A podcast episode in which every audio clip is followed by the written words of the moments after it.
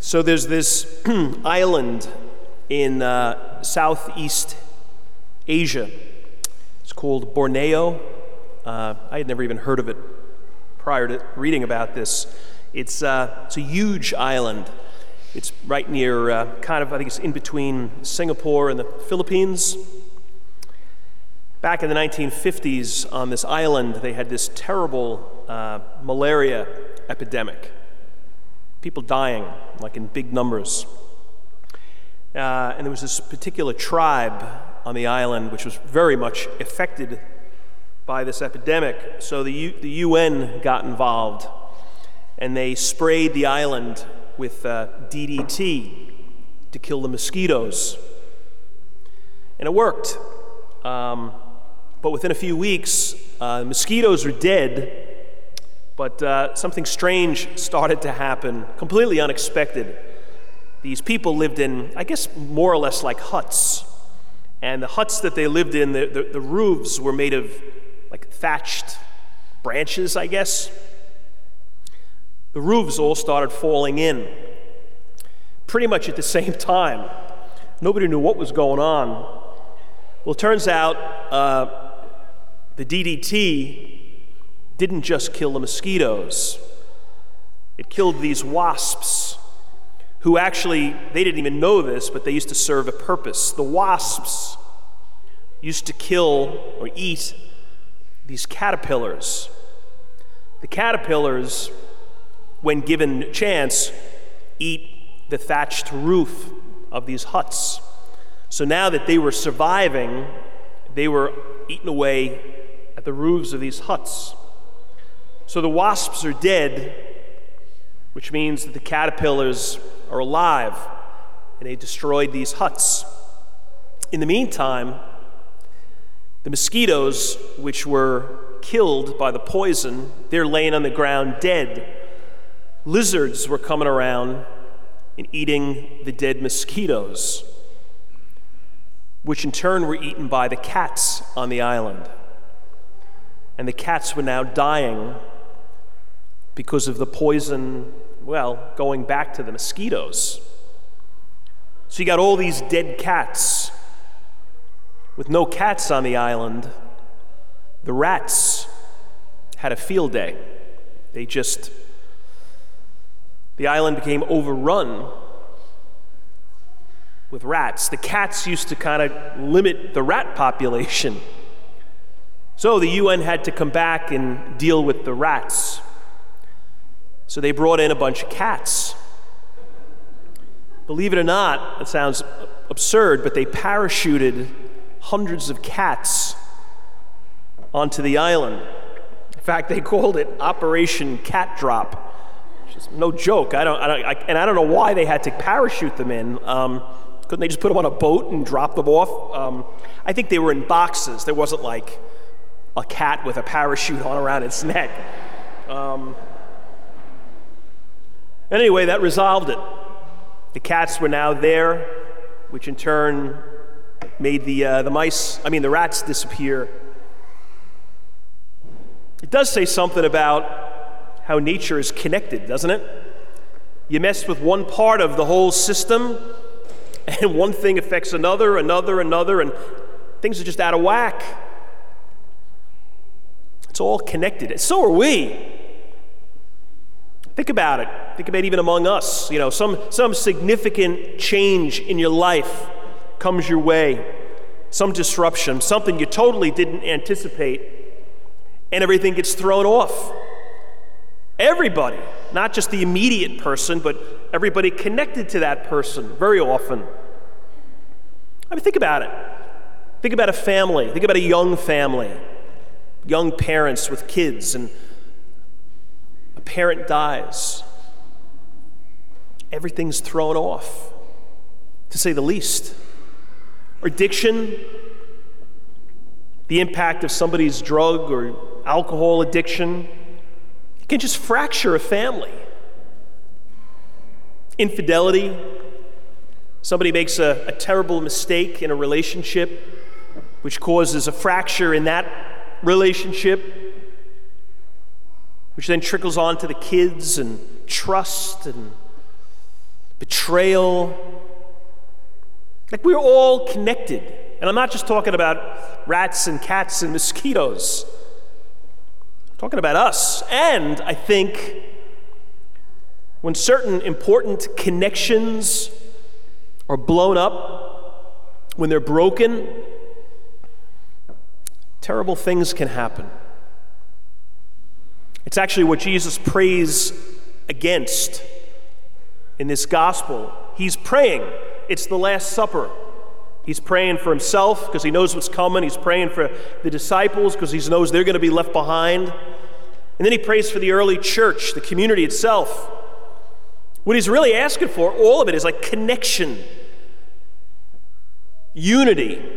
He says, I pray, this is the prayer, I pray that they may be one as you, Father, are in uh, me and I am in you, that they also may be in us, that the world may believe that you sent me. In other words, God, the, Jesus' prayer to the Father is please keep people connected. Keep them connected. I mean, this is his final prayer before hours before his death. Think about it. If you knew, say you knew you were going to die in the next day, what would your prayer look like? What would you be praying for? Be a serious prayer, no doubt. Wouldn't be praying about frivolous nonsense. It'd probably be the most focused, thoughtful prayer we ever prayed. And this is what we got with Jesus. And what's he praying for? Unity, like connection. It's got to be important. It wouldn't have been on his mind and on his lips if it wasn't. Like when we're fractured, when we are disconnected, when we're divided and broken as a people, as families, as a nation, and there's disunity because of it, we're at our worst, seems to me. Think like when somebody you love goes off the rails in some big way, isn't it terrible? Maybe it's a member of your family, maybe it's one of your kids, and we're rattled by it. We're not losing, we're, we're, not, we're not sleeping because of it. Institutions that we love, when the church goes off the rails, we're shaken and we're discouraged and we're confused when, when the country does things that make us wonder. You know, you hear a story about, you know, law enforcement and we, you know, a bad, a bad encounter and we're all kind of, we're shaken by it because we love these institutions, because we know we need them and we know they're honorable. But when they're fractured, we all suffer. I mean, look at Look at us. Look at our country this past week. Look at Texas. A terrible story, terrible event. I was reading this article. Um, it was actually like an interview with these two, uh, you know, university professors who had written a book about school, uh, about mass shooters. They did a ton of research. Why this happens, who these people are, what makes them snap. And they did tons of, like I said, they studied individuals, they studied these events, shootings at schools and workplaces, houses of worship. And they came up with these conclusions, most of which are kind of obvious. Stuff that I think we naturally would come up, come up with. There are just certain common denominators with all of these horrible events and these people. Pretty much every one of these shooters had some terrible childhood event, some childhood trauma that fractured them. Violence of some kind, abuse of some kind, parental suicide they never recover from extreme, terrible bullying, and they become broken. And then they begin to ha- lose hope, depression, isolation, despair, Suicide attempts usually are part of the, the profile. And then there's another piece to it they are suicidal. But then they know, like with these shootings, like they know this is it for them. They know they're not going to survive it. But they turn the anger and the self hate outward. And like, I'm going to take, I'm going to take people with me. So they single out groups, and it's usually people that they hated classmates, some religious group, some ethnic group, women. And the self hate is turned outward. In this article, this interview, they were asked about how we see these people, specifically what we call them. Like we come up with terrible descriptions of these people because they've done terrible. But we call them animals and monsters. We kind of dehumanize them. And these two people who wrote the book, they're like, that's not a good thing. Like, don't do that. As tempted as we are, as much as we kind of feel that, it's not, it doesn't help. This is what they say. If we explain, if we explain this problem as pure evil, or other labels like terrorist attack or hate crime, we feel better because it makes it seem like we've found the motive and we've solved the puzzle. But we haven't solved anything. We've just explained the problem away. What this really problematic terminology does it prevent, is, is it prevents us from recognizing that mass shooters are us. And this is hard for people to relate to, understandably, because these people have done horrific, monstrous things. But three days earlier, that school shooter was somebody's son, or grandson, or neighbor, or classmate. We have to recognize them as the troubled human being earlier if we want to intervene before they become the monster.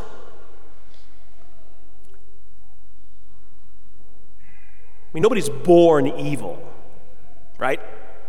No baby is born evil. Some are difficult. You know, get parents to talk about their three or four kids. Was one of them more difficult? Yeah, maybe, probably. And maybe even after they were babies, they were like, yeah, they were just, they were kind of tougher. They were tougher than the rest. But evil? Nobody's born evil. Nobody's born a monster. And I think what these, you know, these experts are saying is like, do we on some level maybe own some of this?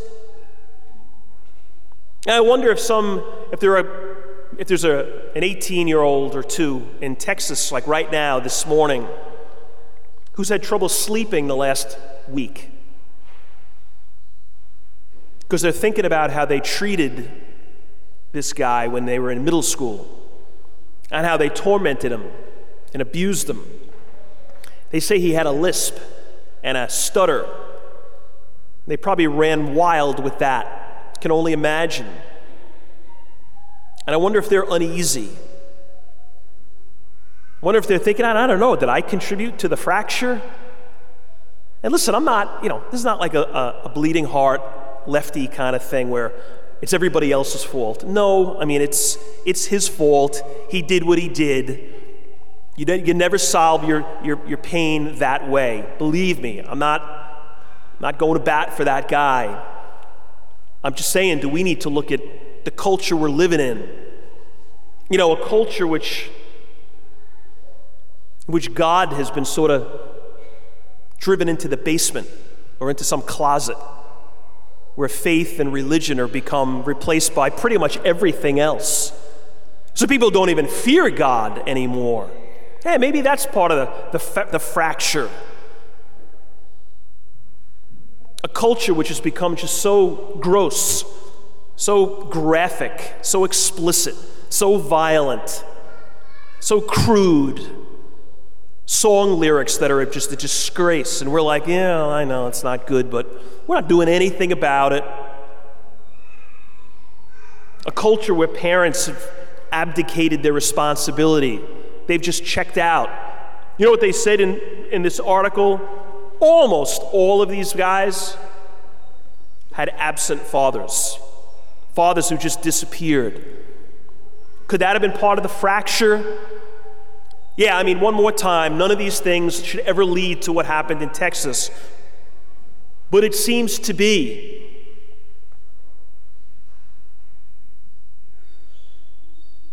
These killers snap, they break. I don't know. Do we have some part in the snap, in the break? Consider this. Since 2009, there have been 288 school shootings in this country. 288. During that same time, in Canada, France, Germany, Japan, Italy, and the UK, there were five combined. 288, five. Something's wrong. Those numbers are scandalous, aren't they? That's not who we are. We've gone off the rails. You know, uh, do you remember uh, Tim Russert? He was the uh, TV journalist, Meet the Press. He, was, uh, he died suddenly about 15 years ago. He wrote a book a couple of years before he died about, it's kind of a memoir growing, about growing up in Buffalo in the 1950s and the early 60s. He talks a lot about his father in the book. His father was a World War II vet, total greatest generation guy. And the book just talks about the principles that surrounded his parents and that really surrounded him, Russert, growing up, where faith and God and church were just a given. It was so much a part of their lives. Family and sacrifice, like these principles that were just such a part of our country and, and that generation. That's who we were. Anyway, he tells this story, this experience he had. Listen to this. It wasn't until 1980, when I was 30, that I really began to understand how my father's generation had affected the course of history. I was working in Washington when I was offered a fellowship to visit Europe for five weeks. I wasn't sure I should go, but my boss encouraged me and finally insisted that I go. When I arrived in Germany, I decided to visit Dachau, the site of the notorious concentration camp, which wasn't far from Munich. As much as I had learned about World War II and about the Holocaust, nothing prepared me for what I saw and felt at Dachau. The remnants of the camp were still there the gas chambers and the ovens. Suddenly, out of nowhere, another visitor, a short, older man, came running up to me. He threw himself at my knees, grabbed my ankles, and started sobbing. Then he stood up and started talking to me in Polish, of which I understood not a word, except American. Over and over again, American. I nodded yes. Then a woman came over and began to translate. The man was a Jew who had been a prisoner at Dachau when it was liberated by the Americans. He'd come back to visit for the first time in 30 years. And when he saw me looking like an American, he was overcome with grief and gratitude. Over and over again, he kept saying, Thank you, America. Thank you, America. He was crying. I was crying. And so were the other tourists who gathered around us. It was hard to believe what had actually happened at Dachau, and being there didn't make it any easier. But my encounter with this survivor, the embrace of this man who was liberated and saved from certain death, touched me to my core. I thought of my, de- my father and of all the young, all the other young Americans who went overseas during World War II to save the world from Nazism. When I returned to Munich, I went straight to the post office, and for the first time in my life, I placed an overseas call. I wanted to tell my dad what I had just experienced, and I wanted to thank him for going to war and for being the example that he was. That's who we are.